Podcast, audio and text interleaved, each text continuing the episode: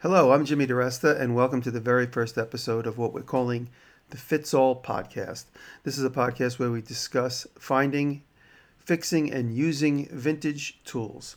Andrew Alexander from Blacksmith Tools on Instagram and Eric from Hand Tool Rescue on YouTube and myself often have a lot to talk about when it comes to restoring and finding antique tools, so we thought we'd put it in a podcast.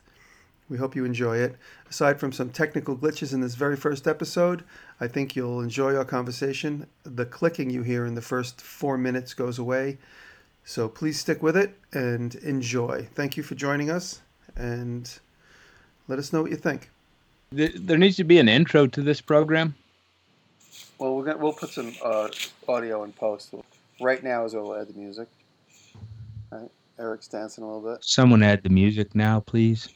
So, uh, do we? This is it. Do we want to begin the very first episode of this podcast, which is yet to be named? Yeah, of course.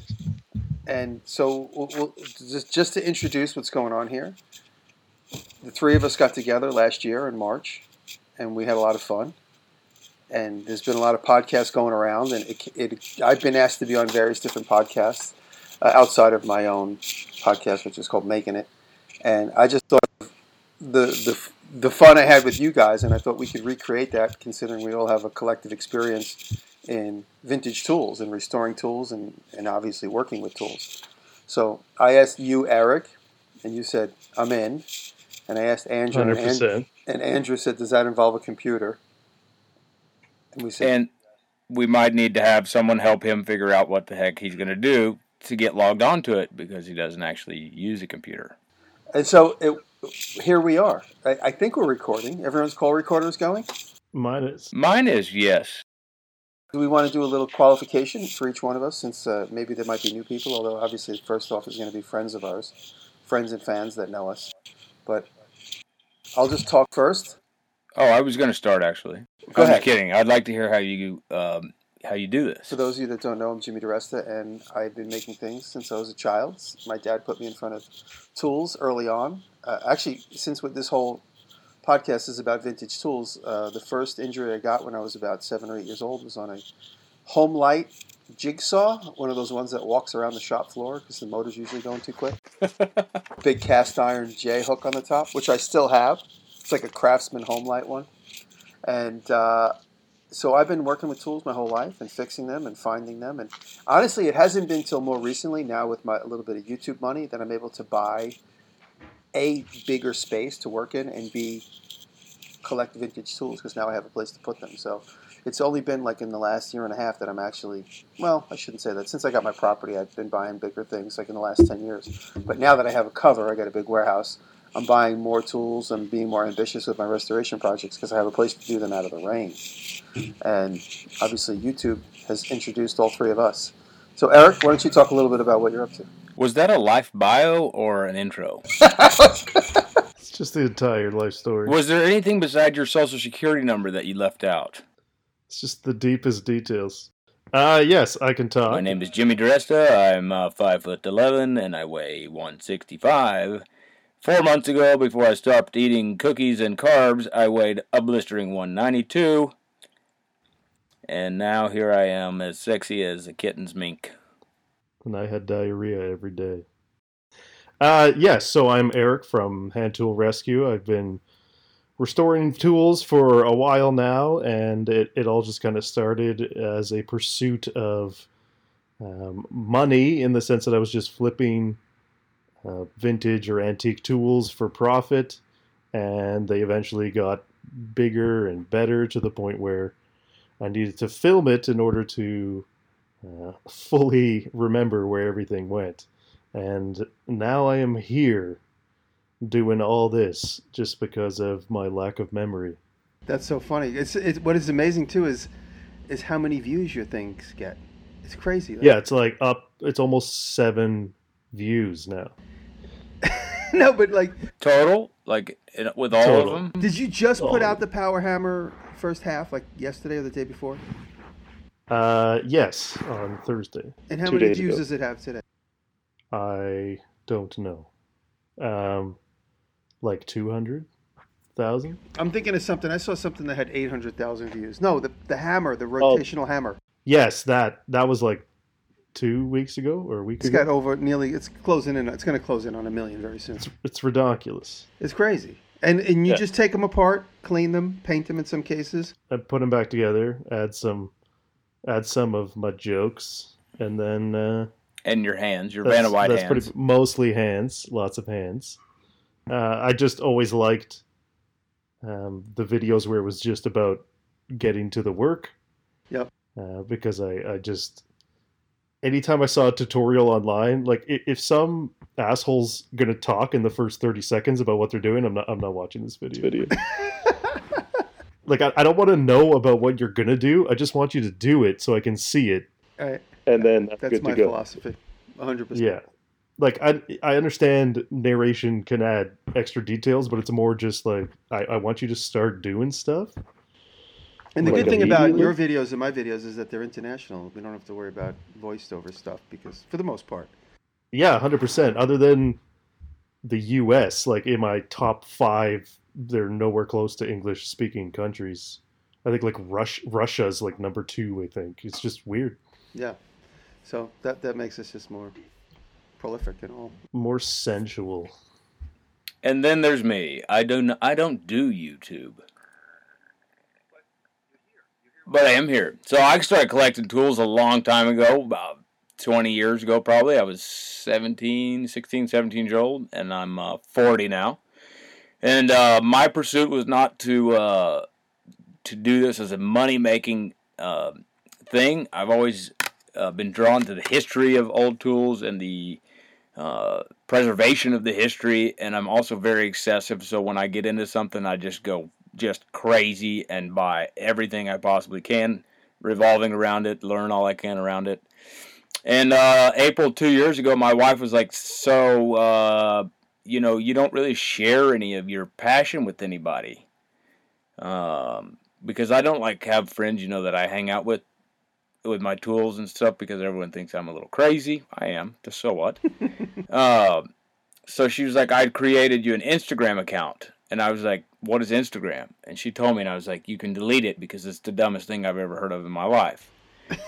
and she was like, No. Make friends. Yeah. And she was like, No, it's great because no one can touch you, no one can bother you, no one can whatever. And so I did it a few times and I was like, Hey, this is kind of cool. And, you know, and actually the people that are on Instagram are really awesome, you know, and it's turned into this really cool thing where I can share and, and uh, I've met just a tremendous amount of really great people, not including the two of you. Um, Yeah, yeah. I think it's only like one one in ten on Instagram now are sexual predators. Is that So right? it's, yeah, it's pretty good ratio for for It's like, like- an online community. it's like four point seven five and five have HPV. Yeah, it's, around that. So anyway, so I e, I I really am enjoying sharing my passion and my love for uh, the preservation of these tools and and sharing with people about you know how all this kind of happened, like how uh, America was built and how things get built, and you know I really like the line shaft era and working with your brain and not so much a computer, which y'all have seen firsthand tonight. Uh, maybe not the brain aspect, but at least me not working with the computer is coming to play. Right on. And uh, how how has uh, Instagram impacted your business? And now you can just post a cool picture and say to 40, 50,000 people, this is available. Where in the past you maybe was kind of word of mouth. That's an interesting question. So, I used to not really sell anything, right? Right. because I am a hoarder of tools and history. And if you've been to my shop, which uh, Eric has, and you haven't because you skipped that event this last go around, but it'll happen sometime. But you, you know, you'd know that I like tools, and it it, ca- it doesn't have to be one of something. It can be twenty seven of the same thing. Of course. you know. And so I used to not sell those things, and then when I started sh- you know, doing Instagram, I realized there was other people out there that shared the same passion that had no ac- access to these type of tools. So I started selling them, and it yes, so it is a, a whole entire business outside of my other business world, but i- i- and it is you know a nice business because it allows me to to sell something and buy something, you know. So it's kind of like a revolving door. Right, right. And then you get to see these tools live another life that are actually they're not just Yeah. stuck in a shelf or put in an antique shop. They they actually go to guys Yeah. like us that really enjoy That is using them. one thing that I that's probably my favorite thing is to get on somebody else's Instagram and see them using something that I sent them. Right on. And then the stuff that they make is mind blowing. Like, dude, if I own that tool still, it would never be able to make that. Right. There's no chance. Like it would be awful. And then they would produce like these show pieces, you know. Yeah, I love the uh, the people that you end up meeting for the most part Right. uh, that end up owning these before you did. Uh, it's u- usually an interesting story. Oh, you mean like when Yeah, you go so- picking and you go find stuff either when on you go Craigslist pick them or- up. You know, the late. I- I I just like even just as much as they can tell me about their own personal history with that tool is is somewhat interesting because literally if I don't ask, it'll never ever be passed on if it's something interesting. Right. Rarely, rarely is it written. Like the power hammer I just picked up has actual written letters from like 30 years back and forth between the owners uh, in a folder. what are they writing to each other about? Uh, they're just Wait, like, yo, they're your, your wife owners is pretty plural? hot. yeah, owners plural. Wait, you guys writing It's- to the guy he got the hammer from? Like, hey, it's still in good shape. Don't worry about it. No, they were they, so I, I don't know when uh, it actually broke, but basically I, I think it's been like 75 years of passed on um, slowly improvement uh, slow improvements being made on the hammer and it's I don't maybe it hasn't been run in 75 years. Like some guy got the parts cast and then the next guy then he died or, or he just sold it off because he knew he'd never get to it and then the next guy was going to machine it so he's asking him about the parts and then uh, it Oh, so gets the passed notes on. you have are like a, a multiplicity of people, not just two people. no yeah it's a full it's like a timeline of ownership it's really interesting Wow. So it starts out Uh-huh. with notes like passing through the Pony Express all the way up to certified mail. yeah it's uh it's interesting That is Very really cool. That's interesting. actually really cool. I mean, that's probably not a lot of people who have that kind of documentation about one. no and i, I wish it particular existed hammer. for more stuff but uh, you don't really keep that I own a similar the similar hammer to yours. Mine doesn't have the pass through though in the in the in the main body. The Fairbanks uh, Right. power hammer. Would you like for it to have it? I, I we can like just that. drill it. I we can like that drill it. body. I like that. I like that pass through. I mean, just I, we all also love tools just for the aesthetic nature of them, not necessarily you know for what they do. We, we like cool tools and we don't even know what they do. We just like them because of the way they're made or the way they look. No, the pass through's good when you're forging like those large, oversized zucchinis. It's you just like it is just that hole is perfect. That's the what ones you need. let grow in your garden just a little too long. Yeah. Yeah, I don't think people realize that.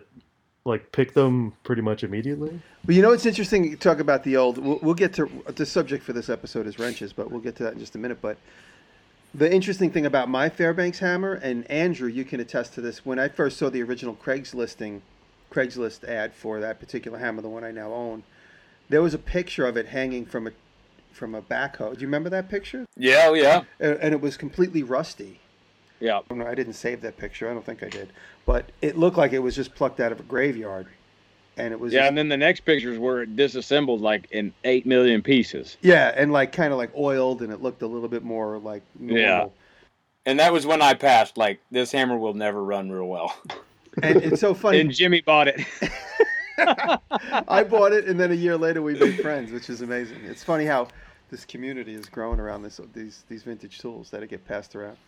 Oh, if you if you pull out a tool like an old vintage, even just like a power hammer at the good of the lamp fest we were just at, people are just coming and staying by the old tools.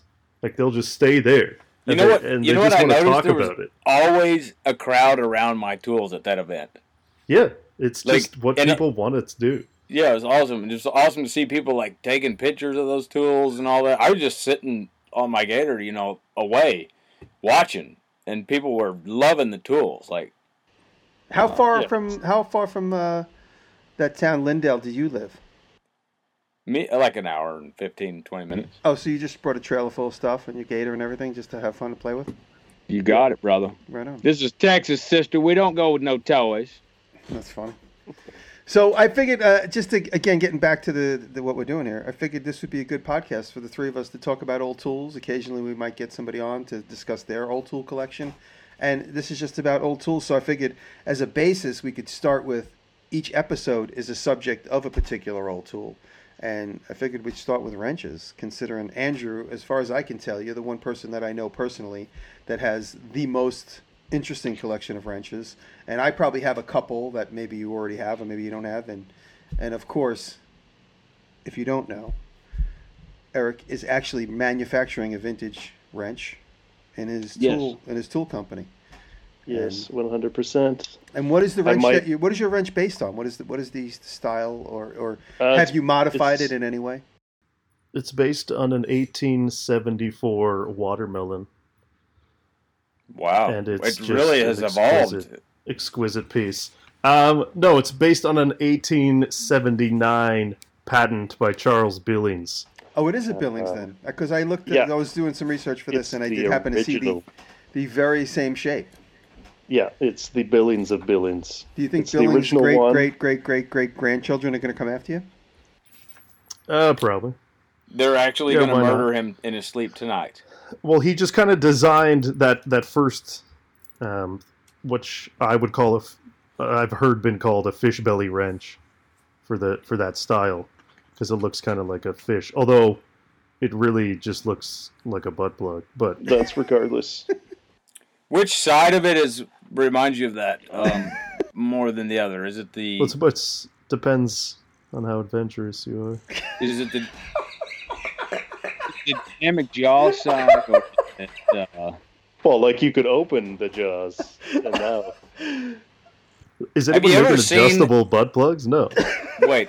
I'm not going to No. Uh, talk about that kind of I'm, stuff. I'm just. saying- Well, at least I round the corners for you guys. thank you. Um, At you don't least even you polish them. I got the one right here. It's not even polished. no, no, they're nice and forged.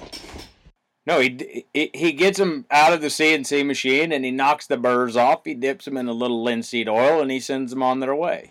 This one, I'm Uh, actually holding base- your. I'm holding your Billy's fish belly, your Billings fish belly wrench right here in my hand, and Yes. this is out of the first batch. I'm guessing, the, if you remember the. yes, yes, early, very early. Now is uh, wh- what is different about what you the way you're doing it this very moment compared to this first batch? Because how many batches have you gone through? Well, there's batches and then there's like actual product revisions. Right.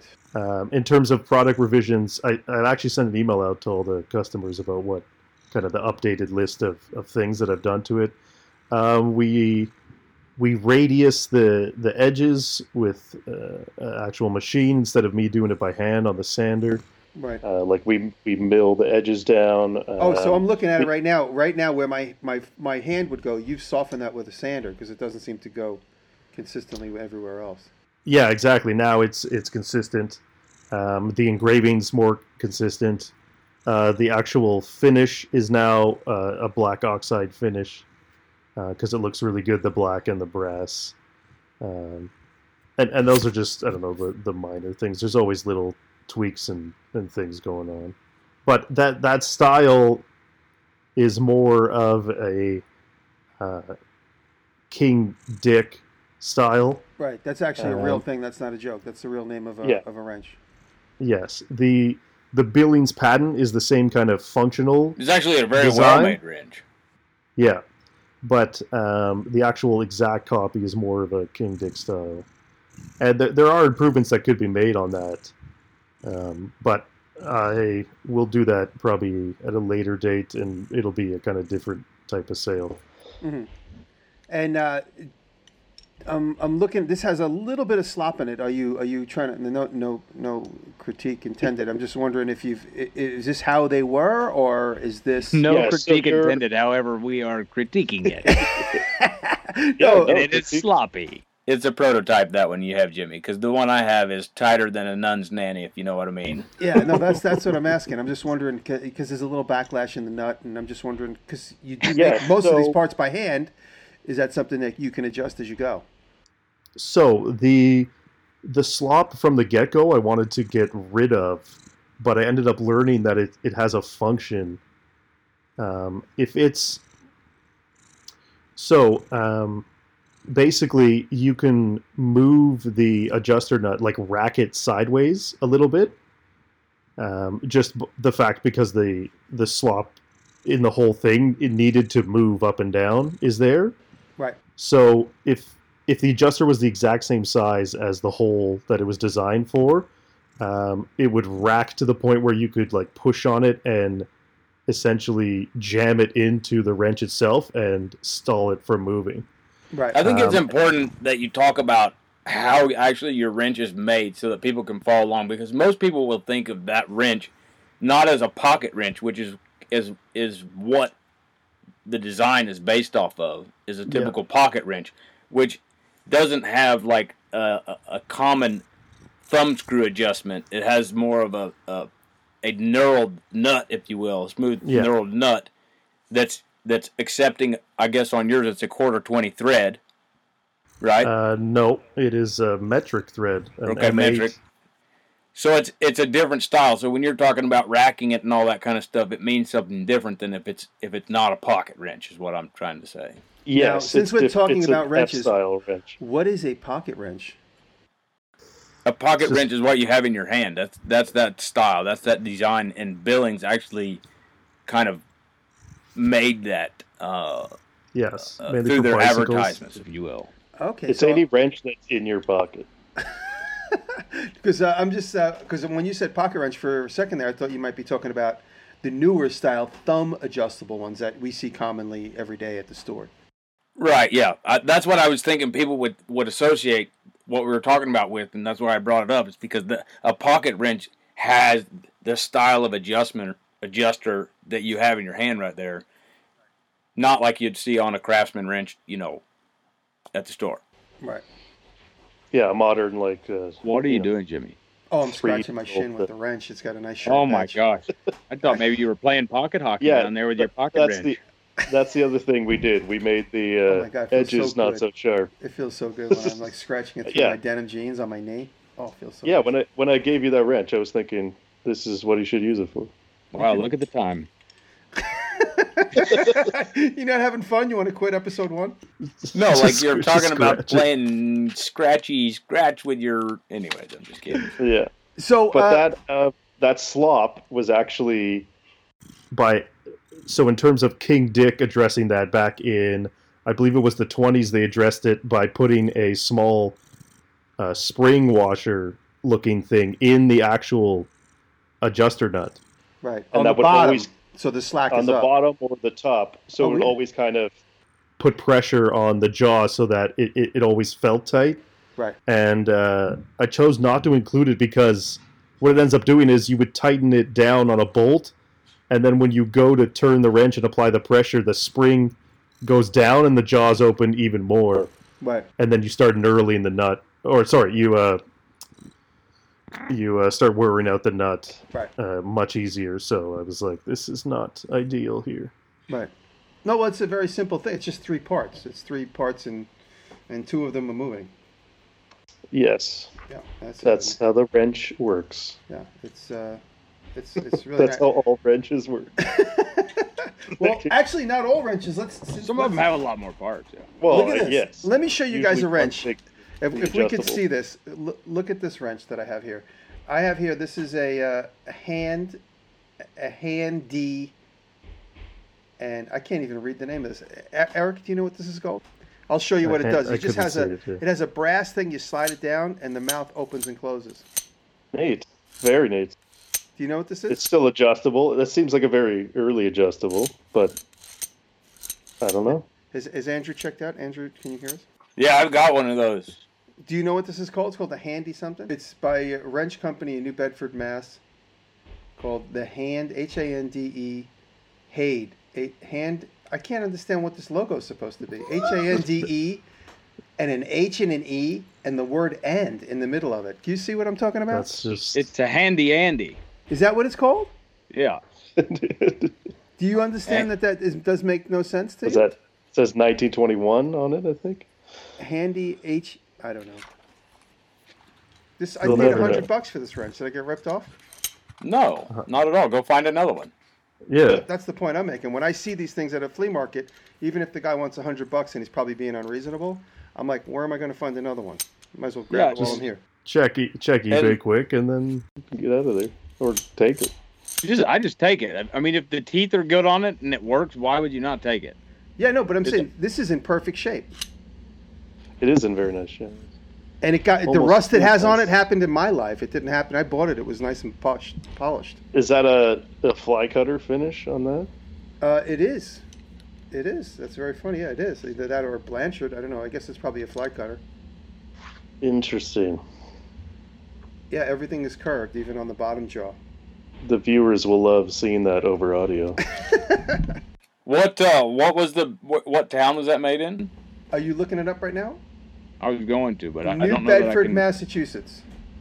H A N D E H E, and the word "and" is in a circle. I don't understand understand how this is this logo is supposed to be read. Handy Hade, hand H E.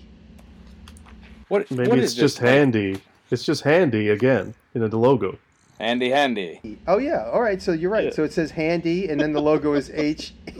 Jimmy, Handy. how many years have you been like working with that? Okay, in, in case in case nobody knows, Jimmy is actually illiterate. He's got like a he's- chalkboard in his he's room. never there. he's like, never writing actually down learned how to age. read. A N D. The Wait. logo's designed. I'm thinking that they're like connected, but you're right. Listen, logos can be kind of trippy sometimes. Right. So it is two If- logos next to each other, and they both say handy. Jimmy, we love your ranch, buddy. This wrench was patented in September 20th, 1921. This is the best wrench I've ever seen. The wrenches that I love the most fall pre World War World War One. So like from the 1830s, which was when the first patented wrench was. Yes. To, like, You know, around can I just say before- 1950. Before we got together tonight, I found the very I found a piece of information on the internet that said the very first wrench ever patented was patented in 1834, you were wrong by and then 40. Eric found one that said patented in 1830, and then about an hour later, Andrew, you found one that said the very first wrench ever patented was 1830. I already knew that. Yeah. December 14th, 1830. I was like, listen, guys, I don't know, but Google doesn't have the answers to everything, okay? This whole computer world you live in is a bunch of gibberish. You can't be like, oh, well, actually, let me try it right now. Hey, Siri, when was the very first wrench patented? I found something on the web about when was the very first ranch patented. Check it out. No, I asked you a question, Siri. Anyway, she just see she doesn't know anything. She says 1890 timeline of the United States invention was the. No, it's not actually, Siri. You're wrong. And then Yes. then something came up about like some boxer named Johnson re- invented a wrench or something. Did you see that piece of Um, information about some boxer invented a wrench? Listen, when you do your research, it can't always be from the Googles. It can't. From the Is that a Baxter? What is this? It's, I can't find any name on it. I'm holding up a wrench now that if you took a double-ended open box wrench and you filleted it down the center and you put an adjustment nut on it, what kind of wrench is this called? It's a William Baxter. Yeah. It's a William Baxter wrench. Yeah, that one was that particular one was patented in 1856. Wow, is this And it worth any got- money? Uh, It's worth no, that's a seven- very common wrench. Very common. seven dollars. You can lie. to It's a me. very common wrench, but it is Also very unique. It, it's like for you know, uh, a beginning collector. That would be like they would just go googly goggly over that, like you probably did. Did I just was I just insulted? No, because that was a long time ago. Being insulted is a personal choice. I did buy this. That's very funny. I bought this about uh, about three years ago, the flea market. It is pretty large. and he though. paid seven hundred dollars for it. No, I think I paid fifty bucks for it. It's worth it. Those are cool. Th- Those listen. One thing about wrenches, okay, a lot of wrenches have no practical use and are just th- they're silly almost. And they're the ones that I like the most. Like the Yeah, design of them will never work. Like hundred percent. who who thought of this? Like the guy was on acid and on marijuana and whatever else drugs people do. To, we like, got to get a TV make show crazy so we can things? show these things. Look at this one. Just, just That's a look at German it. tank wrench. Very common. It's got the filing on the back. So Every you're German saying this bank is has another one of these. amateur collector wrench? Is that what you're saying? Totally, yes. I'm choosing to be insulted. Get your shit together, Jimmy. I mean, Just they give amateur. those out. And Happy but Meal you're bags at McDonald's. Wrenching. So I'm holding a wrench that has a, a, a big beveled bottom jaw with a with a collar around it. And as you push the collar up the beveled jaw, the jaw moves closer and closer to being closed. And because of the way it's got this sort of uh, door wedge That's good. technology to it. It keeps it in place until you pull the collar back down. It's such an advanced piece so advanced. for its time, like in 1970.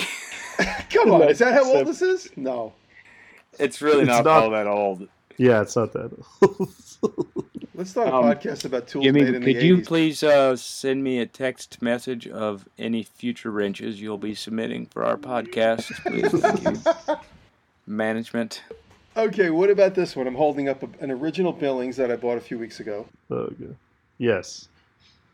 Yeah. Let's see the logo. Yep, CE Billings. Uh, yeah. So that's actually that's a pretty old one. Actually, that's that would be the first run of that one. Really? Uh, How yeah. old is this? Uh, it says D is is stamped in the letter D. It could be up to 1879. Is I think they even started production then. Maybe 1880. This is you know when- 1879 on it. That's what it says. Yeah. Patent date. So it's after that. If Yeah, it was a, slightly. truly a collectible wrench, though, it would have the pipe jaw accessory that it came with, but it doesn't, so it's not worth crap. with I the think we picked holes a good drilled in partner it. for this podcast. It No, has I'm just kidding. it has graduated sil- uh, has graduations on the side. Yeah. Yeah, that's a really cool piece. It that- that you could actually get a pipe wrench attachment for that piece in 1903. And what does that do? Does that give that aggressive jaws or something? Yeah, it gives it, it it makes it more like an alligator wrench actually. Oh, and then we talked about alligator wrenches yesterday. Those are the ones that like if you do like the the Spock symbol with your fingers, and one side of your fingers has teeth on it. Wow, the top of your index finger is so pretty. Yeah. It's cut off on glass when I was 17. I cut it right off on a piece of glass. Oh wow. If you could see that, that's one of the that's one of the attachments you could get for it. And what is that? That looks like a snap ring holder. Yeah, it is a. They're called Plessy connectors. Um, it's basically like a, a really narrow version and, and very specific. I'll try and find the uh, the You reason. take this adjustable wrench, which looks a lot like Eric's, but a little bit different. And Yeah, and you can even See here if you, you can really put want. like but, pinchers uh, on the tip.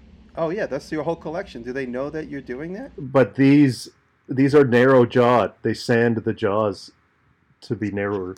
Oh, so they're kind of like a bird's beak in a way. Yeah, they have lots of things, and this is what I'm going to be doing soon: is making the leather wrench holders. What? Wait, what a minute. Look at those. You want that? You want some of that? You need it? How you, like are a those gun holster. molded? Are those molded leather? No, they're each like single layer. Buckskin. There you go. Oh, so it's made like it's made like the brown leather. Uh, Yeah, they're stacked like it's a sensual gun holster of wrenches, and you just put it on your belt and shaboom. so that it- it's like if you take a if you take a mama wrench and you lay the baby wrench on top of it, and then the baby baby wrench on top of it, Yes. and then imagine Yeah. they're all wrapped with a blanket. Each one of them are in their own little blanket, and then you glue all the blankets together. So each one is in its own side by side holster. So like if, Yes. if I was alive in like 1880s, I would be like the superior nerd having one of those on my belt. So this is like a snuggle for wrenches. Yeah. It's a A snuggle. snuggle. yeah. What is that thing you can get inside of? That blanket. A snuggle. Snuggle. No. Uh, You're Snuggly? thinking of snoodling is what you're thinking about. Snuggy. Uh, a snuggie. Snuggie? Yes, that's, That's it. it. Snuggie. yeah, it's like three snuggies for each individual size wrench, and they're literally their own- connected to each other. So it has a Yeah. snap lid on each one of the the sleeping ba- blankets for each one of the wrenches. Um, no, it has a. one- It's just one large snap ring. It doesn't have individual flip top lids. No, you could if you want. You see, Wow. that's funny. That's why eyewitness accounts. Are no Jimmy's just trying to figure out how he can attach that whole thing to his jeans. Yeah. How do I get four Like he- wrenches of storage in my Like, dreams? He's a walking salesman sample of like literally at night his EDC is forty nine pounds. good. when I got to when I got to walk the dog, when when Chippy's on my chest and I know he's got to go out, I sometimes go out in my backyard in my underwear because. Even if it's 30 degrees out, because it's such a hassle to put my pants on, and how things will fall out of my pockets and wake Taylor up. So I just walk outside 20 degrees in my bu- in my undies. Now people are going to come and take pictures of me in my backyard. So do you have like a Yeah, like a, TMZ. uh, a survival belt you put on also during that scenario?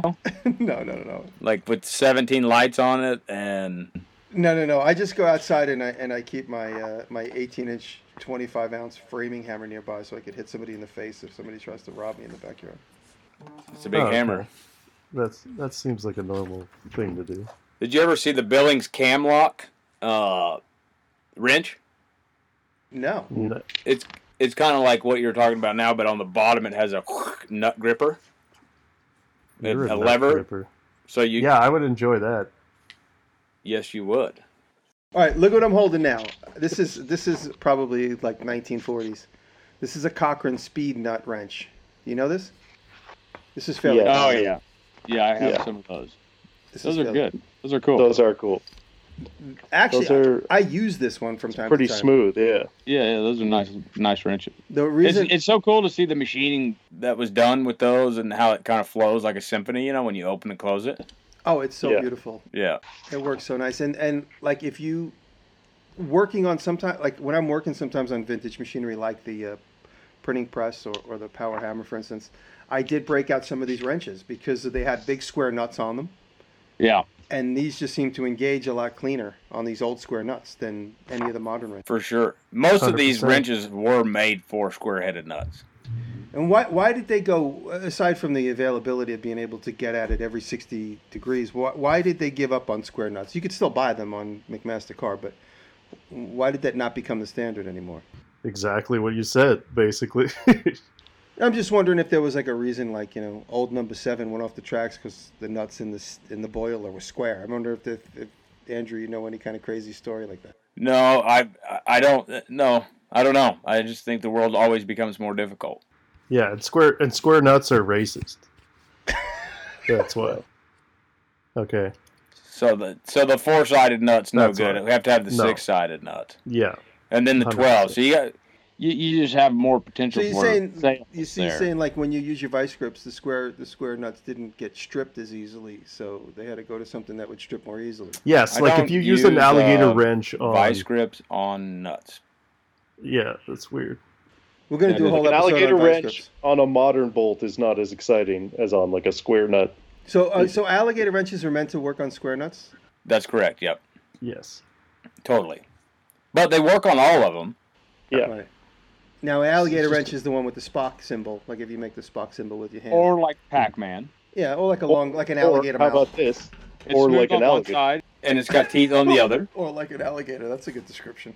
Yeah, well, Yeah. interesting. Full But it circle, would look like a jaw, like a toothless bottom jawed alligator.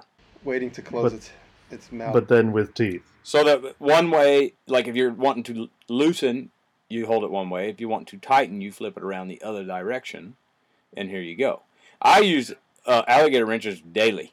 Which is All the funny. time. I have one sitting. I told you guys I have one sitting in my shop that I picked up months and years ago. I don't know. It's been around forever, and I've never once stuck it on a nut or a bolt because I just assume it's going to destroy the nut or the bolt.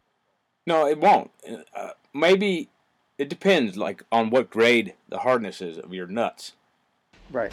or the bolts that you're using. But I typically always use grade eight everything in my shop, so I don't have to worry about it. But the old school bolts and stuff are typically square, so they work perfect. Right. Did you ever cut a corner off of a square bolt using that? Like it didn't budge. Like the other day when you were working on that, that who was that a Bradley or a Beaudry hammer that you were trying to. Oh, get the that- Beaudry. Did you ever have a nut that was as jammed up as that rod you were trying to remove, and you cut the corner of the square off with the alligator? Oh yeah, yeah. Because a- as you use those alligator wrenches, the teeth on them actually wear down, and then if but like if a tooth gets broken or something because you got aggressive and you hit the handle with it with a hammer to to get something out. I mean, there's a lot of variables there, but yeah, I've, I've rounded off several before, and that's when that wrench goes on the wall and you get another one. Can I ask you a question? No, I'm, I'm, I'm really busy right now. The other day, your your buddy there, he took a, a, a plasma torch. No, he took a torch, oxygen acetylene torch. And oh, he- an oxygen lance. is that what that was called? That was a lance, yeah. So- oxygen lance. But was it was it oxygen and acetylene going through it? Only oxygen. Wait a minute. You have to light it. That was like sheet metal. Uh, that the lance was, and we- you you light that, and then you just hit the hit it with oxygen, and it's just like it's almost like seemed like thermite or something just burning through there like crazy. It's just like So it, you was, had you had like what is really that a wild. one inch rod or, or it was a one inch rod, and he just stuck that thing right through it, and it I mean it ate it like a fat kid eats skittles. I mean and how It was- how does it how is it discerning? How is it not just melting the casting? It would. It would totally melt the casting, which he did hit one corner of it Um, and I wanted to kill him for that, but I couldn't because it was on live video. I saw that he hit the hole a little at the angle, and so around the outside of the casting. It's Yeah, I'd melted it like butter. I mean, that luckily it wasn't bad, but I was what we were trying to avoid. But I mean, it, it, it was not his fault. I it was my fault because I asked him to do it. But uh, that thing will eat through whatever you put in front of it. Th- so that that that lance is is that is that uh, consumable? Oh yeah, it just eats it up totally. Yeah, I think we went through like seven or eight rods, you know, doing that. Now is 12 that inches just to of- get a hole so you can then pierce with a torch? Like say, for instance, something that uh, uh, if you're going to use a cutting torch and you can't start the hole, you use that to start the hole. If you're going through like four inch thick steel or something. I guess you could, yeah. I mean, I is- guess- is that what that's for? Uh, I think it's for m- more for kind of like what we were doing. Like, dude, you were in a total bind. You have no other solution. I mean, I could have really taken that big swing hammer hanging off the chain hoist and just kept whacking the crap out of that. But the chances of breaking the casting is so Yeah. right there in your face. Like, why would you want to take a machine that is still survived from the 1800s and bang it with a hammer that hard? Right. when there's a different solution that's a little bit more, you know, less evasive. if you Now, will. just out of curiosity and for the listeners, if you like, I I know I've done it on some of the the uh, printing presses, and but the mass of a printing press is nowhere near the mass of a of a power hammer. If you were going to take an oxygen acetylene and heat up that whole area, let it cool, heat it up and let it cool, heat it up and let it cool, are you weakening that cast if you're going to then go try and bang that peg out later? No, I don't think so. No. So the heat, the hot, I mean, cool is not is not really consequential. It's not going to hurt. no, I mean, it, it depends on how hot you get it, right? I mean, you don't want a, uh, a cast like that to be glowing orange, right? Ever, or Uh. you mean the glowing orange when you hit it? Can you get it glowing orange and then let it cool and hit it? Well, no, now I you would. I compromise would it. get it to like seven, eight hundred degrees and then cool it off. You know. Glowing would be too dangerous. I think glowing is, yeah, recipe for a wreck there. Yeah, totally. Oh, see, that's yeah, and if exactly there what are it is. any like tiny small cracks, like they may come out. if you did that kind of heat cycling like that on something that's cast. right? But uh, what he was doing is fairly localized, I guess. Yeah. Now, let, now again, let's get back to why does that lance only melt the the steel of the peg and not the casting? No, it would have melted the casting all the way too. It was, it was Yeah. because David was being so precise about how he was, how and where he was holding it. But then, did You you, know, have he to was- ream that? Did you have to go in and ream it? Yeah, I actually, yeah, I I had to bore it out, you know, a little bigger and put a little bit bigger pin in there, but it worked out great. I mean, he accomplished the task, you know, perfectly. Right. I, I was, I had no other solution. You had to The go thing at is it from both stuck. sides Correct. Yeah. Oh, because yeah. the casting is hollow. Yeah. And how thick did that? How thick of a wall is in that? Is that three inches thick? Uh, it's kind of interesting how the internal portion that's designed because around the actual portion of where the shaft is, where the pin was, it's way thicker than the other portions of the of the frame, if you will. So Oh. if you had if you had two lances and you touched tips, what would happen? there would there would be it would just be a lance party. I mean, I, I would assume, and again, I'm not a, uh, a an expert on that by any means. I've seen it happen a few times, but uh, I could ask him. But I would assume that you would just be you know melting the two rods. I mean, there's nothing there that's going to cause an explosion or anything. It'd just be you know two consumables coming at each other, melting like crazy. I mean, It's So funny. you can my, cross, you can cross streams, is what you're saying. my yeah, safely. possibly depends on who's Interesting. standing at the at the the head. Yeah, that's what I was thinking. a, a friend of mine once told me a story where he, he met an old timer and the old timer would dismantle tanks and the, the walls of the tank were four to five inches thick. Does that sound about right, Andrew? I mean, have you ever encountered the wall of a tank in your A travels? tank. Uh, You know, in the your last time I scrapping- took a tank apart for disassembly, I uh, That's his personal vehicle, actually. yeah. I drive a tank. No, I, I, I have no um, no experience with the internal portions of the wall thickness of a tank. Because what he said they would use, and you, I, maybe he might have described it as a lance, but that was a way to penetrate the wall of the tank so that he can get a hole, so then he could then use a torch. Like, for instance, something Isaac would do. You know, Isaac in Texas that would cut, but you need Yes. you need a pennant you need a hole first and you would use that lance to start the hole Yep. Isaac uses those too. Isaac, this exact same rod. I've seen him do it many, many times. It's actually, uh, uh, I think they're actually made in Austin, Texas. There, What's Isaac's uh, Instagram? Is it Icy Weld? It is icy weld, yeah. Yeah, he fixes big, big machinery. He cuts them and repairs the, the jaws and arms on all kinds of hydraulic land moving machines. yeah, he does a good job. He's a power wagon dude. I, I had this uh, 250 pound little giant one time. Had the bottom die stuck on it. It was hanging out about four inches too far off the saddle block, you know. And I tried literally for like six months to get this damn anvil die off so I could reposition it, you know. I tried everything. And when I say everything, I made slide hammers and I made, you know, big slide hammers and I Was it made just like a all- dovetail that was like too far in the wrong direction? it was dovetailed, yeah, and someone had wedged it in there with some shims, some some shim, you know, on the wedge. And so, and I think they must have put it in there hot, and really banged it in good, you know. Anyways, the long short is, after six months, literally six months of me just tomfoolering with this thing, I had Isaac come over. I said, Isaac, I just I don't even want to see this thing until the anvil dies out. And he's like, okay he gets a he gets he's like, "What's the biggest sledgehammer you got?" And I was like, "Ah ha ha ha!" ha." You know, I pull out like this thirty-five pound sledgehammer, and he schwacks it like twice, and the thing goes like flying thirty feet out of the hammer. I was like, "Okay, good. Glad we finished that up." Now, why didn't you do that? Were you afraid you were going to break it and he just knew the integrity of it? Oh, or? Jimmy, I did it. I did it. But it's like, you know, a mouse was hitting it compared to him, you know. Oh, because he's just a bigger guy. Yeah, yeah. I'm just a little fella. I mean, I'm hitting it like you know.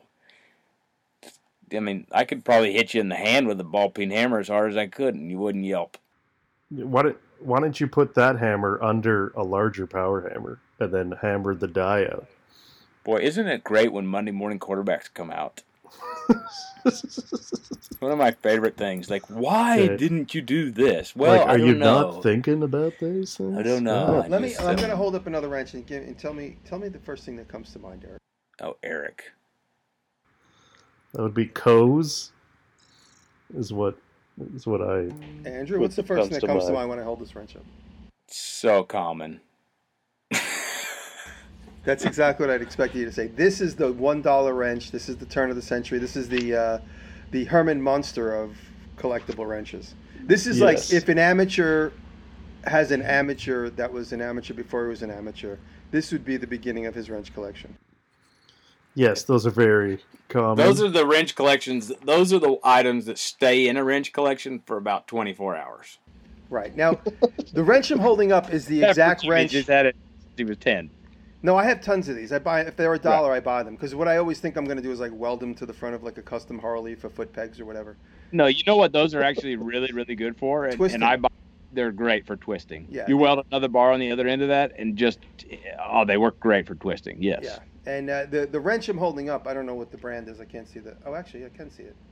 It is a uh, a knife Randall and Sons Cleveland. Does that make a case hardened? Ra- I, I'm literally never collecting anything that has the word Randall on it. What? Randall knives are good. Are you kidding me? It's just it's Randall. Well, that's just going to be Oh, like. I'm sorry, it says knife handle. I'm not even kidding. My God. Do you This know guy how to is- read? and D and D Rand, And Randall. H- Say it after me, H- Jimmy. Randall. knife H and D? handle What's- and Sons Cleveland. I'm gonna hold this up. You guys tell me what you think it says. Okay. Now use the word Yeah. in a sentence. I can only see Cleveland with the amount of pixels. Anyways, uh, the Coe's like Coe's wrench company. Would be the the first ones to design that exact style wrench with the little thumb screw on the. And, Oh, uh, again, I, mean, I outside. keep meaning to say it looks like the wrench in uh, the game Clue. Yes, pretty much. The ga- there's like a little die cast that like like it would be like a Monopoly Yeah. piece, Like almost a perfect handle style handle on it too. Yeah. and it's got this. There's a big, guy that makes miniature ones of those that are that are really Yes. cool. Really, really Yes. cool. This little small ones, and I'm talking about like you know maybe inch and two inch maybe. is I don't know if like really Paul well Hamler made. or something like that. Is it Hamler that made Well, them? anything you. c- I mean, I would buy Paul Hamler's poop. I mean, it would be so perfect. You see the ones he's making now. He's making uh, the uh, vice grips. I haven't seen Really? those. He's But, making I mean, the vice guy grips does. that are like an inch high. The guy Uh, doesn't make anything that's not amazing. There's no way around that. I have a Oh, Paul well. Hamler uh, Black Raven axe he sent to me. Yeah. If he'll send you one of his little Ruined baby it. bullet vices, I cleaned it. I got it cleaned off with uh, Evaporust. Oh, nice. Yeah, I had it in the barn, and a bird had shit right on the logo and made a rust spot on it. of course. Of course. I, I can't go anywhere without water or bird shit or rat shit or just contaminating my life. or Is a that mouse. just- in your Is shirt. that like all of New York State? Like, yeah, I- and I then the just don't mouse understand. went up my shirt. I, I can't. I, I just can't get away from it. It's like part of like Is that the first? Is your house like the first place to be run over in an apocalypse by animals probably. But uh, y- and plants? It's where Jumanji parks all their livestock. Yeah. this one is There's an actually cracked. advertisement about a Coe's wrench that is the wrench that i- is sort of like the one you have, and it, a man is holding it up with his right hand, and in, he's in a business suit and is as tall as he is. I want that wrench so bad. Yes. oh, I have a that's couple the of fun long ones stuff. of these. I have one that's about 30 inches long. No, I'm talking about as tall as the man, and he's not a, a, a little fella. He's a full sized one. So let me Yo, ask Ed, you: I'm if I gonna, if I am gonna make it. if Oh, I you was are? An, if I was an Yeah. amateur wrench man, if I was an amateur wrench collector, as I, as I actually am, and I had one of these that was 30 inches long, would you have respect for me? no, I mean, what's, Thirty. It's about Uh, 25, 30 inches. Again, what what you got to You're getting remember there. is not, the, the wrenches that I'm interested in are pre World War One, like the one- b- before like everybody. Because what you got to remember is everybody in the world, like when you were born, you were a wrench maker. Mhm. Like when you came out of the womb, they were like, okay, here's another wrench maker. You're talking about post-war. Yeah, post war. Everybody was making wrenches. Everybody, everybody, everybody. So the ones that uh, So what the if more they're big? creative ones. What if they're big? So, it I doesn't mean, if you- matter they're big, 30 inches is really um i mean it's a pretty cute You're size getting but there. You're getting if there. it's 60 inches you got my attention you got 90 i've got zipper burn and if it's 120 i'm gonna gladiator fight you to the death for it yeah. Yeah, you're looking for patented wrenches in your collection, Exactly. Yes. not so much, you know, the same style by different makers. I give the but ones weird. that Jimmy's holding away as door prizes. The greatest, the greatest one I have is a Haas patent wrench, H A W E S. Oh yes. What- What is that? A bag? the empty bag. I have no more wrenches to talk about. Now it's on you guys. Oh, that's it. Yeah, the Haas wrench is a swivel head, adjustable and ratcheting wrench. Like this. No. It's not swiveling. Oh wait, so uh, oh, it's it looks like uh, this style. No, I think I saw. it's absolutely insane. Oh, I, I think I know which one you're talking about. But let me ask a question about this. I meant to ask a minute ago. Now, I heard somewhere on a collector site. It's been a long time, so I'm sure my information is incorrect. But I want to just check with, with Andrew and Eric. I heard that if you have one of these made by Winchester, they're worth thousands of dollars. I'm going back to the uh, the wrench that looks like it's from the game Clue. No, it's I, I disagree with that. Not by Yeah, the it may Winchester be more Rifle valuable Company. but it's not like what's that I, I heard that was like the holy grail. Like if you have one of these made by the Winchester Rifle Company. Um, the the one that would be m- one of the most expensive ones was if you had an original. Coes, and it said Co C O E S on it um, from like the the original production of that when they first designed that exact wrench that everyone else then copied, which would be like late late eighteen Mhm. Uh, that's that's what the one you want. And you want one that doesn't that wasn't used as a hammer. Yes, that isn't you know mushroomed. As with anything, condition. I just So- found on this one. This says GB stamped on it by some guy. It actually says "Good boy." Good boy. GB. Are you sure those are letters that you understand? Yeah, no, it's it's a seriface, like as if you know this was like a duresta wrench. I would have stamped my name on it back in the day. Yes. But with a Oh. Mhm. ser- what I really enjoy about seeing this, uh, I'm actually having a really good time looking at these these letters faces, is that they're serifed. I do enjoy the serif, yes. There was a time when letters only had serifs, and nobody ever thought of not putting serifs on them. That's because uh, Mr. Serif was such a evil man, controlling. No, I mean there All were the there were typeface. sans serif typefaces, you know, in the 1800s, but you never see them too often. They were kind of they weren't used. They are cooler, and like I do like the. I now stamp all my wrenches with old serif font letter or sorry number stamps. Do you But I sign? don't. I mean, the one I have isn't signed. I'm looking at it now, but do you, it says well, it says uh, the engraving on it. Do you actually hand stamp?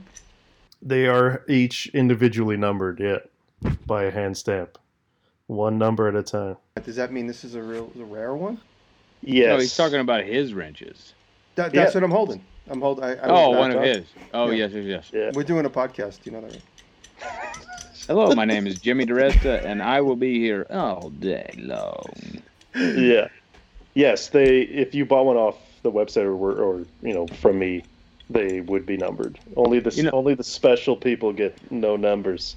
I asked for zero, uh, serial number 001, and he was like, "No, I can't do that." I was like, "Why?" I said, I want 001, and he's like, "No, I'm gonna get 001." I said, "Fine, I'll take 002." He's like, "No, you can't have that." I'm like, "Why?" He's like, "I'm keeping that one also."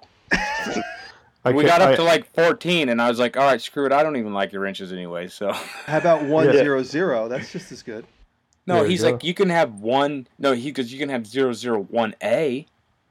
I'm like, no, 1A. I don't want the retarded one. I want like the, in the sequential order they're going. I don't want like the oddball one. There's a zero too. What about that? What if he I would gives like- you I a think- random number and keeps the first one and just gives you the random number? So you Yeah, just say, oh yeah, this is this is I totally just number wanted one. to have something that was original of his. And he You know, I got doesn't to see care. the Bridgeport and the and the serial number is just literally the number one stamped on the on the cross slide. Wow. This is the first Bridgeport made. It's just the number one is just stamped on the front. Where is that? Oh, was that was at a museum thing? Yeah, the, right? the, the, the Museum of uh, Precision in Vermont, Windsor, Vermont. That would be neat. That would be Guys, neat. come to Northeast. We got to go there. They got some really great stuff. Ask Andrew, you you come across a lot of machines, and actually, uh, correct me if I'm wrong. Eric, you got your planer from Andrew. Is that true? um, kind of. Um, I found I it. got- I was gonna yeah. buy it. I'll tell the story. yeah, sure. And I have one of those, the same one already.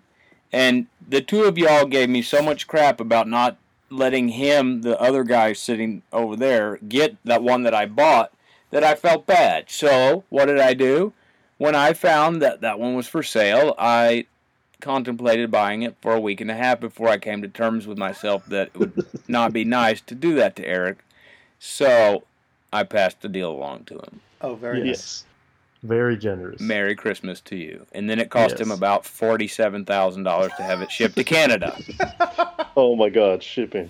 he wr- he wrote me a message. He was like, "Okay, so how do you ship stuff? Because I just got a quote for nine thousand dollars to send this thing from California to Canada." And I was like, uh, "Let me take care of that if you don't mind." Yeah, it was actually, I think it was like twenty three hundred dollar quote for the shipping. The first quote. Yeah, but then what did I get it down to? Like seven hundred bucks or something. Yeah, yeah. It's more of a reasonable. It's still a lot, but relatively not as much. Well, go get another one of those machines on the original yeah. base. What am I gonna do? Exactly. Yeah. There's no option, and it's in crazy condition. So It's looks like it's brand new. I mean, uh, from what I saw It's- on I- Instagram I story. really don't understand. what exactly happened to the history of that tool. And then he comes to my shop and he's looking at mine and he's like, "Dude, that's broken and that's missing." And I was like, "D- g- "Go back home, dude. Seriously, because I need the machine that you bought. I can't take this." Uh, there was actually some history in in the uh, base of that tool as well. There's like a letter or or something about the previous owner in in Reno in the 90s. There was a letter like stuffed in making- the thing, like like a message in a bottle. You're It- making. I'll this go stuff get up. it one Oh! day and show you guys. Sorry. But uh, at a, it was like a just one piece of paper and some written note or something. It Something. says, Got "If you find this, I'm a skeleton in a box, in a storage unit." And I, s- I stuck my dick in this exact machine seven times. That's si- signed psych. Joe. That was Eric, by the way, not me, but it was funny. I will. I will tell you that. Wow. Exactly what he did. Yeah, it was it was fantastic, and I will get that started and up and running at some point. And now, eh, Hallelujah. uh, uh, does like a regular, like for instance, A Bomb's got his shaper. Does the Yes. does the cutting head tip out of the way on the reverse stroke? N- Now wait a Yes. minute. Just for Yes, clarity, Yes. what Eric got is planar, just so people know. Yeah. Yes. And what A bomb has is yes, is a shaper. Yes. Planers will Yeah. be for shapers, and planers are a simply amazing tool. Mm-hmm. Mhm. machine. I mean, they're uh, they're so uh, romantic to watch work. They, they, they Yes. just really are. They just the whole bed slides back and forth, and oh man, it's awesome. And then now is there? I never saw one in person. And now is there a a, a mechanical linkage which moves it over uh, a couple Totally. thousands at a time? Yeah, Totally. exactly like uh, it looks almost exactly like the advanced ratchet pawl on a post drill. Mm-hmm. It's like that. That's what feeds it a little bit, and you can adjust that as as needed. And yeah, the the cutter will uh, flip up on the on the backstroke. They it's basically like a surface grinder looking thing, and I want that attachment. I want to find it, or I'll end up making it the surface grinder attachment for the metal planer. They make a cer- an electric surface grinder that will. Uh, not, a- electric. Not electric. Not electric. It was but- flat. It was a small flat belt, a separate one that ran off a line shaft above the planer. No kidding. Yeah, and I need it, and I want it. It had enough speed to be able to remove material. Well, you could uh, you could spin it up with uh, pulleys. It was very small, maybe like one inch pulley um, beside that uh, stone. At least that's what I can see from the book. Oh, it's really neat. I want it. That's a I whole need thing it. to, to talk about. Is like the speed of the machines. You know, back in the day, Oh my like god! the yeah. the big Beaudry hammer I'm working on, the Beaudry 45. The maximum RPM rated for that is 180. There's no motor made today that spins 180 RPM. no, exactly. Yeah. So, So that big you gotta cage you're come up- making, that corner cage, is going to hold a motor that's just geared down to like 180. It'll have a gear reduction, yeah. So that's a 24 inch pulley, but it's actually 22 because it's got a. Or like uh, jack shaft or something. You can do jack shafts, but there's gear reduction motors that you can use these days. You Yeah. know that that help. Uh, Makes so it I'll- life easy. The pulleys too, right? And then just get like a pillow block with a four-inch thing on it. you could, yes, yep, you could do that. or VFD if you really wanted. If you VFD is fine. But it's poopy. This hammer, he wants to run as authentic as possible, right? Right. So The Who, step is it for our right friend in, in, in is it for our friend in uh, Montana? No, no, no. This is actually a real uh, high-end furniture maker there in Manhattan. No kidding. Yeah, you're gonna put it in the city. No way. Is BDW? Yeah. No, I'd have to look up his name. I don't know that he'd want me to. Yeah, So yeah, I'm not yeah. gonna- I mean that. Well, there's a high-end furniture store called BDW, which would they would be interested in something like that because you go I through asked this. him. I said, "Is I'll just." I asked him. I says, "How in the heck are you going to get that in there?" He's like, "Oh, you have to get all these permits and shut the road down and." You know, get the crane there, and he said it's a huge production. I said you're gonna have more money in that than you did in the hammer. He's like, I know. wow. So he really, is he planning on Anyway. running it in the store? oh, absolutely, yeah. I think I know where it's going. Interesting. Interesting. Wow. You Yeah, gotta let me that'll- know. I gotta go that'll, uh, watch. You realize that's one of the biggest Beaudries out there. I mean, that's a 450 pound ram weight head. wow. What's the biggest? Six hundred? 500, I think. No, isn't there a six hundred? Mm, I haven't seen a 600. By the I way, just where's saw your something. 500 pound little giant? Where is that right now? Um, it, it, uh, so what? About it. Yeah, don't worry about it, Jimmy. The rest- Yeah.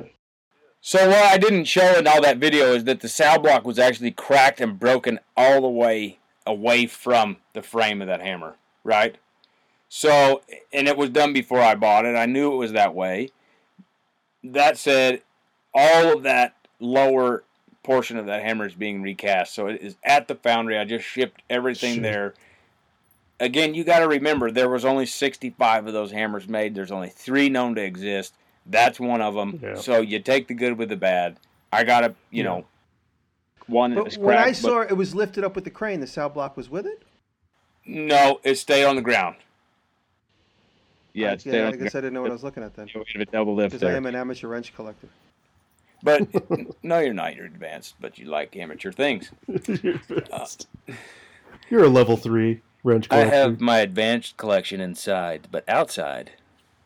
No, if you look closely in that video, you'll see the the saddle block or the base of the of the anvil is two piece, you know, but it's it's two piece in a, in a way that is not really conducive for the hammer to be set up anyway, but perfect. So if the hammer was set up, you know, in a way where the where the amble was getting off kilter from where the bolts are holding it to the frame, it just sheared it, just cracked it, and that's what happened, right?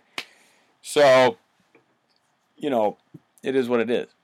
If you look at like the Beaudry, the the amble and sidewalk that just slides in, cylindrical cone slides in, you know, so you can beat the fire out of it, and it if anything, it's going to just go subsurface, and then you pull it back up and re-wedge it, and here we go again. Right. You know. Yeah. So, but that's to answer your question, and, and there is no pattern for the piece that was broken from Little Giant. They do not have the pattern for it. Making one out of foam rubbers. I mean, out of styrofoam or something.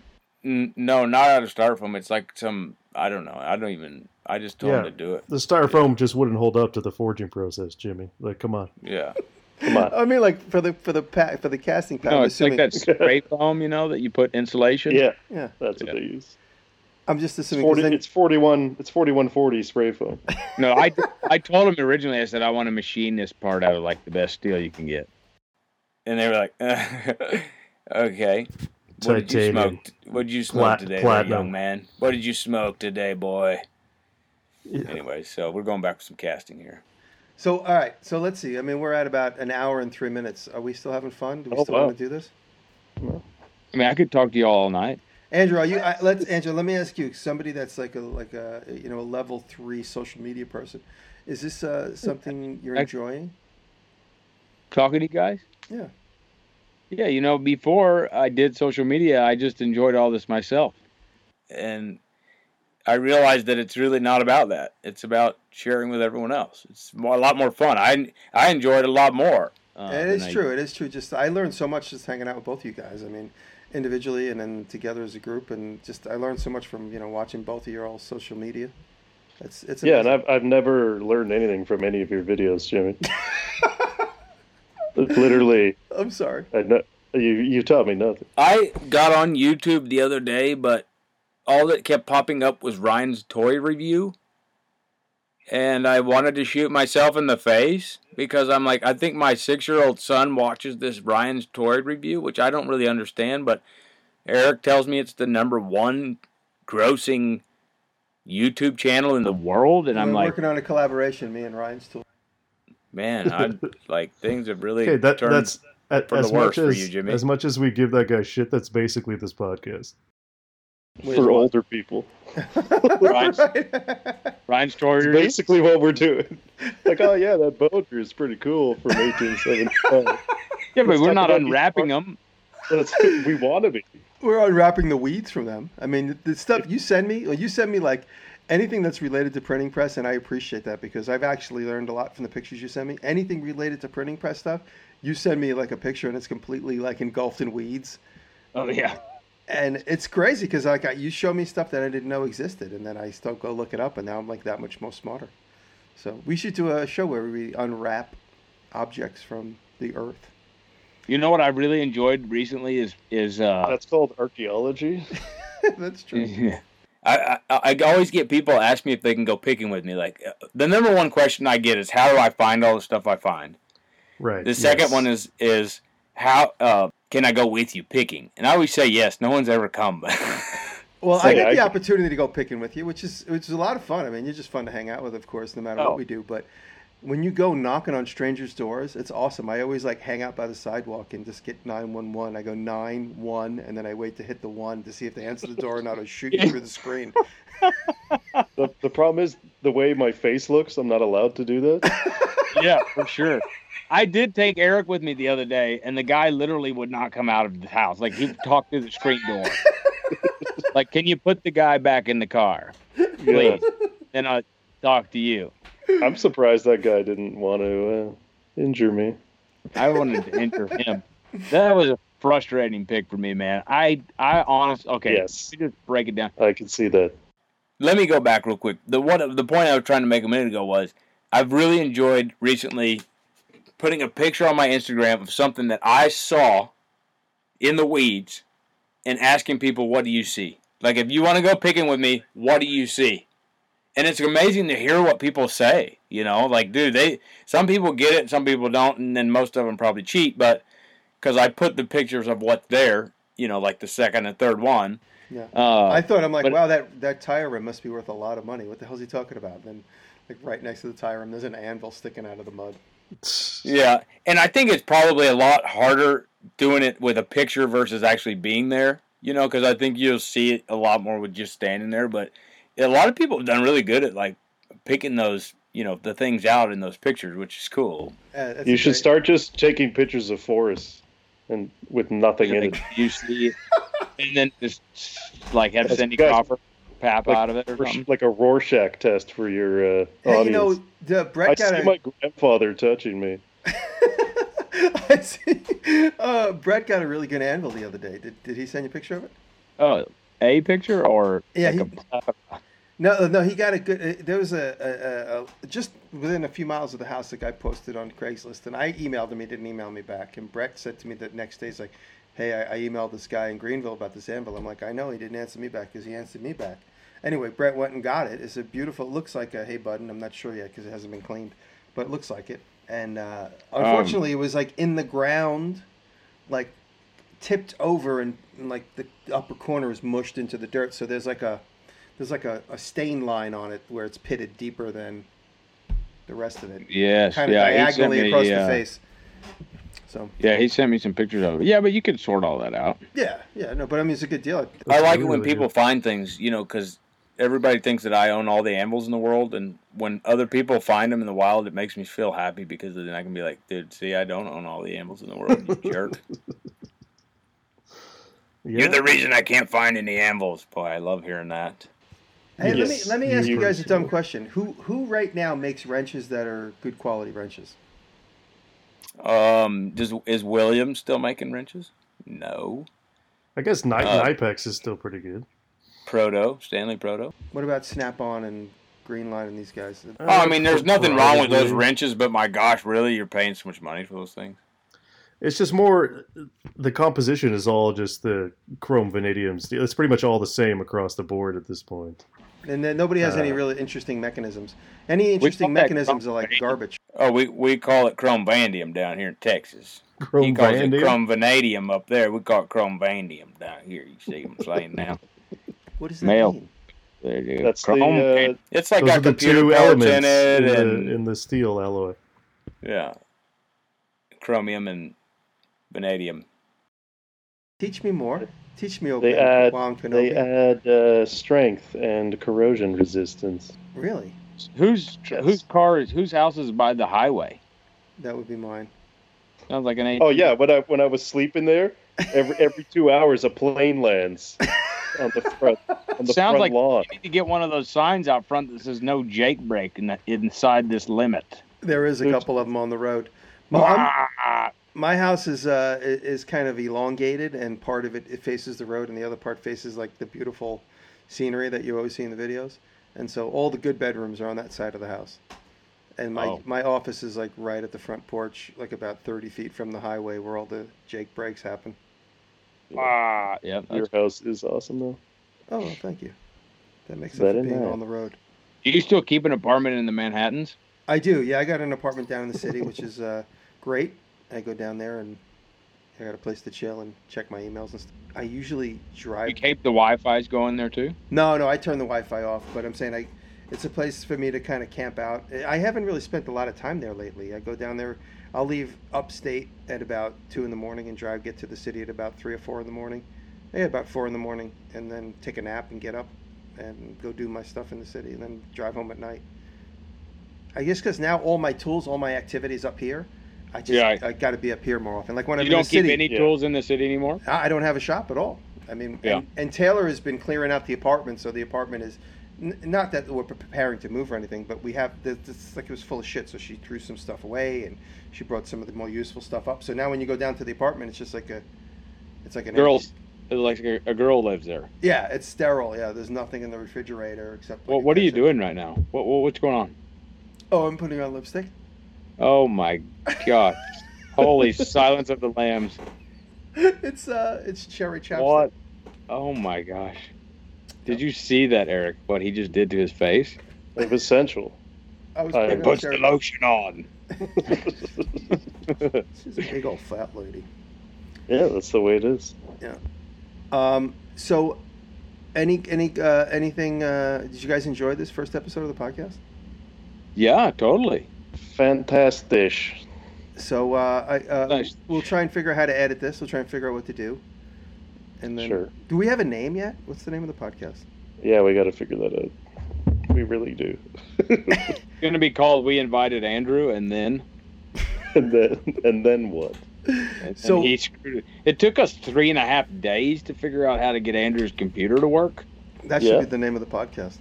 So I, I'll just go through some funny names that we thought of, and uh, I, everyone I googled was like a crummy website of guys like us trying to collect tools. So, uh, and, and I just like, how come I don't know any of these people? Because like everybody that does what we do are like 95 years old, and their great grandchild made the website.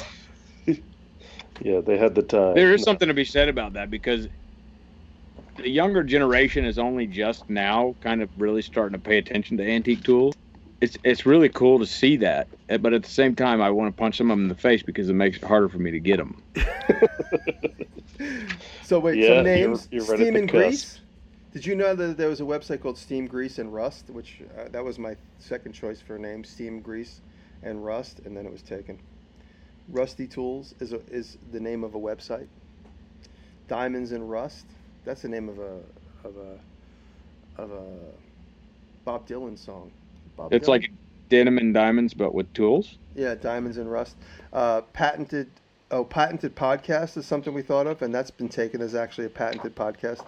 Old patents, as Bastards. vintage rust or rust vintage. Both names have been taken. Rusty vintage, rusty. I think wrenches. there's actually like a room where there's all these people on computers like buying GoDaddy things, and there's a guy with a whip in the back, and it's like every time they don't buy a new name Yeah. for a, they- they just get whipped in the back. Well, I thought of uh, cast iron, and that's also taken as a cast iron podcast, which has nothing to do with what we do, but that's the name is used. Uh, rusty cast iron, and then I What thought about of what about du- what about ductile? ductile Ductile. in like It's a form of cast. Yeah. ductile dynasty? no, like ductile metal. yes, ductile. That. What's your second oh, choice? those guys on that shoot the ducks and quack the horn. yeah, yeah, exactly. Um, I don't. I can't grow a beard. I, I got like seven hairs that grow out of my face total. Yeah, me too. So uh, I thought of Every four OFT. Remember we had OFT, which we thought was a good one, but then we realized we can't use the OFT because it's probably not good for advertisers. Yeah. Hey, one one of my favorite wrenches is called a stickleback wrench, so we could be the stickleback podcast. Oh, Sticklepack is cool. What and is that? Isn't that the name of a bad band from the '90s? No, that's Nickelback. Oh, That's what, Nickelback. A bunch of guys that putt from the rough. so wait, what is this called? A Stickleback? Stickleback wrench is a, is a design of a wrench. It's actually probably one of the more common ones I use outside of an alligator wrench. Is that like a Class Four collector? No, it's actually a, a extraordinarily common wrench, but and it's and they made them. Uh, several companies made the stickleback design. Uh, they made them all the way up until probably the seventies, but Could you show me a picture of a Stickleback wrench, please? Sorry, I'm talking to Siri. oh, don't you have to say "Hey Siri"? Oh, I did. Hey Siri, go to bed. No, go to bed. No, no, you Ask guys. her because my Siri didn't find it. Hey Siri, It's the same Siri. show me a picture of a stickleback wrench. I want these. Oh wait, But- what are those? Those are double sided for larger and smaller nuts. Oh my God, I want it. is that a Billings? So this entire book is just adjustable wrenches like this, and I, I need to remake all of these. Was that a brand? Was that brand of Billings the one you just showed? Uh, no, and there's even like these. So you have you have the square nuts, and at the bottom Oh wow! you have the uh, modern nuts. so the, as the handle moves up and down, it makes a vacated spot that creates the. Uh, Exactly. There's And then here's the the only known you'll never ever own this wrench. what is it? Holy fuck! This see the brass adjuster, the bronze adjuster. Yeah. It was just a marketing thing. They made like just a handful. Oh wait! So And I instead of a want- steel adjuster, they made it in brass. Yeah. Oh wait, Oh, that's I a see. stickleback wrench. I love that. That's like one of the best wrenches ever. Yeah, dude. Stickleback. I grew I- up this with is what one I that I told you. still have. I use it all the time. Yeah, I do too. They they're- they really are great. It looks like somebody with a bad overbite, and when Like- he laughs, it looks like he's Huh. screaming. Yeah, but no, they, they Yes. do work really well. Those things are awesome. Yeah, and and if you like, they can be pretty aggressive, right? If the teeth are pretty sharp on them still. Yeah. But um, uh, Heller Brothers Yeah, made trying to- it, Heller Brothers made a master series of those that were smooth jawed Yep. sticklebacks, and they're really great. I have a tiny one that's about four inches long. That's brand new from like it's new old stock. It's in perfect condition. Okay, can you send me that, please? If I could find it, I- it's lost. in- It's in my stuff. If I find it, I'll save it for you. It's like Oh. it looks like it's out of that bill. Remember, I sent you that Billings, uh, or Williams. I sent you that Williams wrench book. It looks like it's right off the pages of that. So I just had the opportunity, and I haven't passed it all the way yet, to buy the original five foot by six, uh, 60 inches by something oil painting that was hanging in the Williams fa- factory at Oh, that'd be nice. 1914 Of what? The factory itself? of the factory itself. And there was a famous uh, uh, oil painter guy that would paint universities and stuff. Actually, uh, was commissioned to do this oil painting for Williams No way. and it has one water damage spot, and the guy wants a lot of money for it. And I'm I bet. I'm so tempted to do it. It's Is that, actually that that picture isn't in that catalog I gave you, is it? Uh, I can't remember if it is or not, but it's it hung in their factory, in the entry of their factory, since 1914. And where was that factory? uh, I'm drawing a blank at the moment. I can't remember. I'm drawing a blank, but that's because it is like 1.30 in the morning. I've never been up this late before. Is it? What time is it? I don't know. No, it's late for me. It's early Yeah, for you it's guys. less. It's Leslie for us. It's less late for you. What time is it? My watch Yeah. says it's eleven thirty. Like tomorrow, where I am. All right, are we done? Yes. Is this it? You want to call it quits on episode one? Yeah, sure, if you'd like to. Before we do, we should sing a song as we exit together. yeah, yeah, of course. we could do interpretive dance and say nothing. We'll probably just sing Smash Mouth songs. How does The one of those worst. do? Wait, are we going to call the podcast uh, Nickelback? No, s- No. Stickle Stickle. Stickleback. Nickelback. What is this? This Hmm. is not Brokeback Mountain Scott wrench collecting. If we call it Stickleback, everyone's going to say Nickelback. I just because I just did it. Yeah, Don't do yeah. it What about then. those, Andrew? Uh, those are great. Have you seen those? No, I haven't. What's that? What's up with that little extra tooth in there? It's like two. It's That's- like two it's their sizes only- in one. Well, it's only uh, it's only teeth on one side. Oh, can you hold it back up again and not be so spasmatic about it? Yeah, sorry, I just can't see because I'm blocking my own camera. Hold on. Like that. Wow. So are those oh, three wow, sides? those, are two, cool. How cool are those? And that's the company there. There's the Stickleback. Fast fit. Oh, Or fast. fit. No, Fast Nut. Fast Well, nut. the one above it says fast fit. Oh, does it? Yeah, it does. What book is that? I don't have it. Can you You send didn't- me that tomorrow? That I'll just take that actual one. It's just the adjustable spanner book.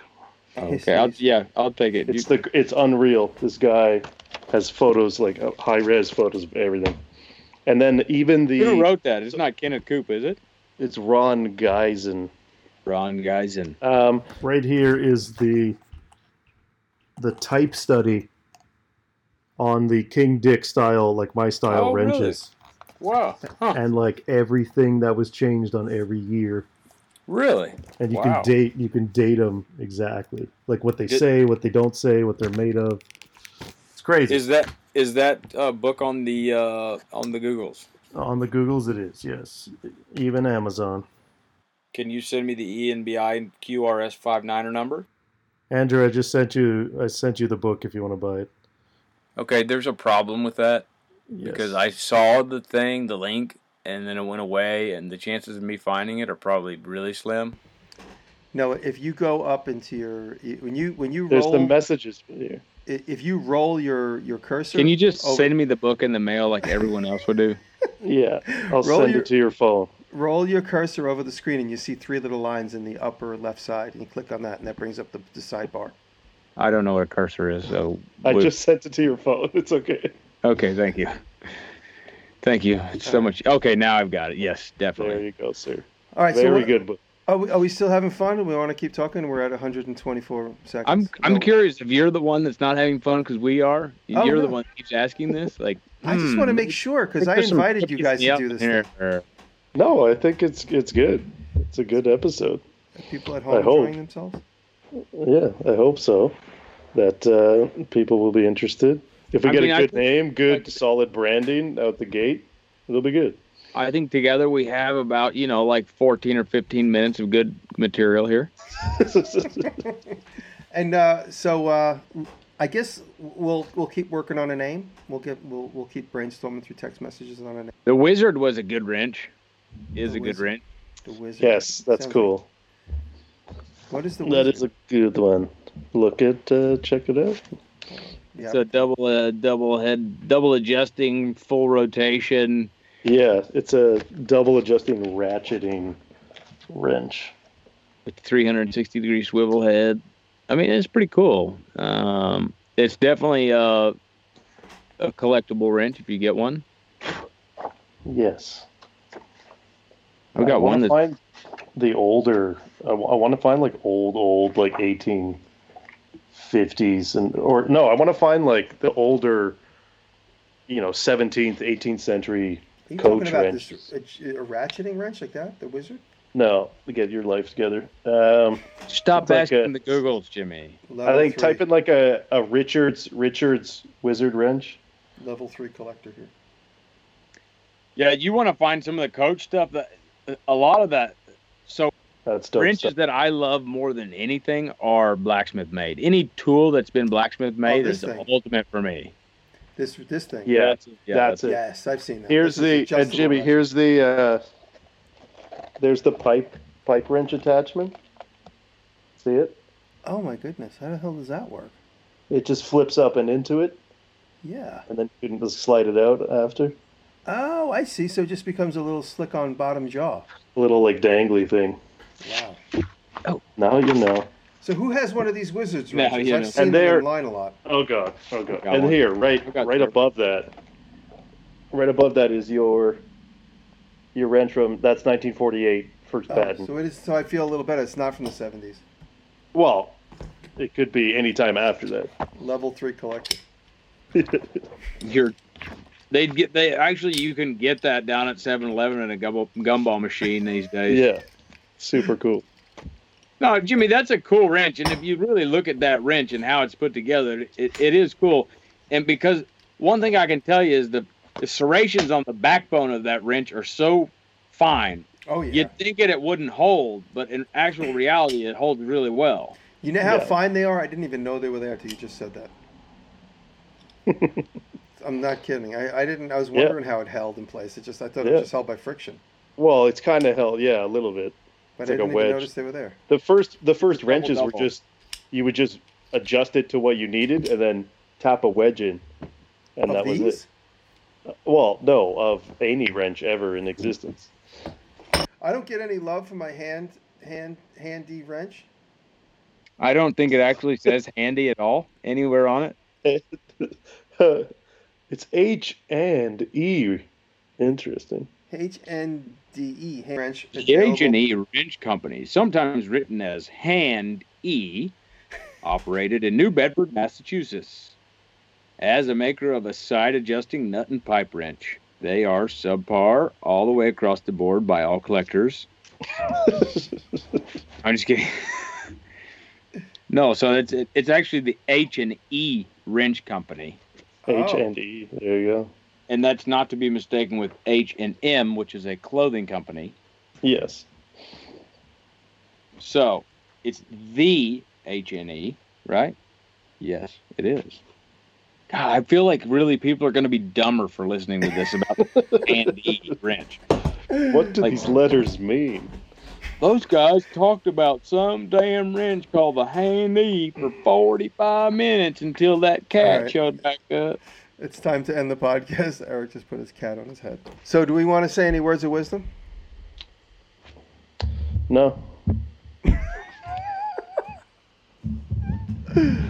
It could be the only podcast that has no intro and no exit. it's just like and later. No, you hang up first. No, you- Yeah, I don't know how you'd like to end it. I'm not sure there's a specific way that makes it better or worse. I know a Ladies lot and of them gentlemen, just Thank do you so much for shout-outs. joining us. We talked about some of the nicest wrenches and worst wrenches you've ever seen in your life. Tomorrow, next week, or the next day, we will talk about vices. Those spelled with an S and not a C, unless you're living overseas, which at that time it would mean the same thing. And for those of you out there who are just eating marshmallows, sitting by the fire, having a nice night, we'll see you on the next time. Well done. Go blow your mother and move out of your mother's basement. Yeah, that's what I was thinking. All right. I think you, I Thank think you Eric, got the for, job. Uh, doing that, buddy. Thanks for doing that. Yeah, no problem. All right. Um, Wait, so what? No, no one ever asked uh, what everybody's favorite wrench was, like all time. honestly, I'm not gonna I'm not gonna I'm not gonna lie. I my favorite wrench is the handy hand H and E wrench. I love this thing. Some melt that thing, will they? Because if I was going to make a wrench, I would make it look just like this because it's got all sharp edges. It works beautifully. You hear the, the mechanism slide. There's a big there's a No, collar on the it- handle that slides and makes the jaws open and close. Yeah. But does it actually work perfectly, or does it function as it should? There's two different things. It functions as it should, I believe. It opens up to about two and a quarter inches and closes down all the way to about 30 second. So, what's your favorite wrench, Eric? Um. The one he owns 4,000 of. Yeah. Oh God. Yeah. Like, do do I have to say No, that it's you don't have to. that say it's, it. that it's like make me look dumb. Fine, I'll do it. Billings do I pocket have to wrench? say- yeah, do I have to say the Billings pocket wrench? There's actually a Billings pocket wrench that has uh, a little bit of a early vice grip design. Um, I know Andrew wants that one. You, you know the one I'm talking about, Andrew? I do. Yeah. Yeah. It comes in three pieces, and it just kind of uh, it, it's like a dovetail that slides in and out to to close and open the jaws, as well as having the the actual adjuster. So you could tighten down on a bolt with the adjuster, um, and then really clamp down with that little vice grip attachment. But then it's spring loaded, and you can let go and then readjust onto the next segment of the bolt, and just keep doing that. You got some quick action. And they do now make a, an, a thumb adjustable wrench like that. You know, the more modern one where the jaw just moves left to right on the top of the, the head. They Yes. make one of those where it's got a little squeeze, so it does the same action. Yeah, those are nice. Andrew, what's your favorite wrench? You know, I like. No, I, I like. Well, I like the stickleback. Use it. I like uh, the alligator wrench and the variations of the alligator wrench. Um, no moving parts, none. yeah, they're real basic, but but uh, still very usable. I, I'm very intrigued by a lot of the wrenches that actually, if you use them, don't function very well Yes. because they're typically designed as like really cool and really eclectic. Like, who thought about this head that swivels, but actually the thumb screw hides behind pretty much 90% of the frame of the wrench at all times when it's swiveling, so you can't adjust it. Oh, I see what you're saying. Yeah, But it's a great looking wrench, like it's really cool. Um, I, I, I like I do like just very basic stuff. beautiful. Fair enough. Fair enough. Is the, Functionality. is the cat pooping on your back? No, I don't know what he's doing. Just chilling. So, what do you But think? you You, think don't? we'll get better from here? Is this we're gonna? We're gonna I would hope so.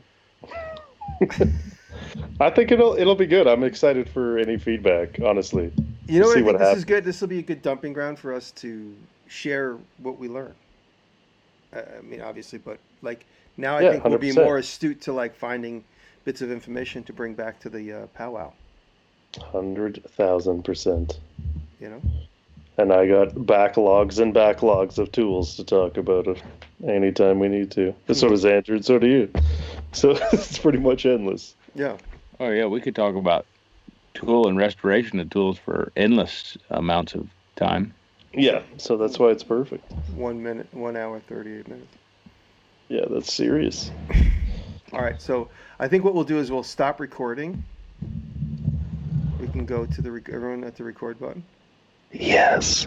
Where do you find that? And, I'm gonna press Um, but I first, screen share. Can you push the stop recording button for me? all right. So uh, we want to just say goodbye and thank you for listening to the first episode of Yet to Be Named podcast about old tools. Exactly the name. Thanks for uh, inviting me to be on this program that it has no name. Of course. Thanks for coming, guys. So uh, let's just say goodbye right now, but don't hang up yet. Oh, do of course. Yes. Doesn't everyone know how to do that? Okay, goodbye. Yes. You just want me to say the word goodbye. Say goodbye. Goodbye. Goodbye. Goodbye. Let's should we try it in different tones? Goodbye. Hello? Oh no. it's- Hello? Huh? Huh? All right, everybody. Thank you for joining us. Stop picking your nose, Eric. This is a little too NPR of a closing for me. Why don't you do what you did about Today. 20 minutes ago? goodbye, goodbye, go the Goodbye. way. An NPR. Goodbye, goodbye. I'll see you another day.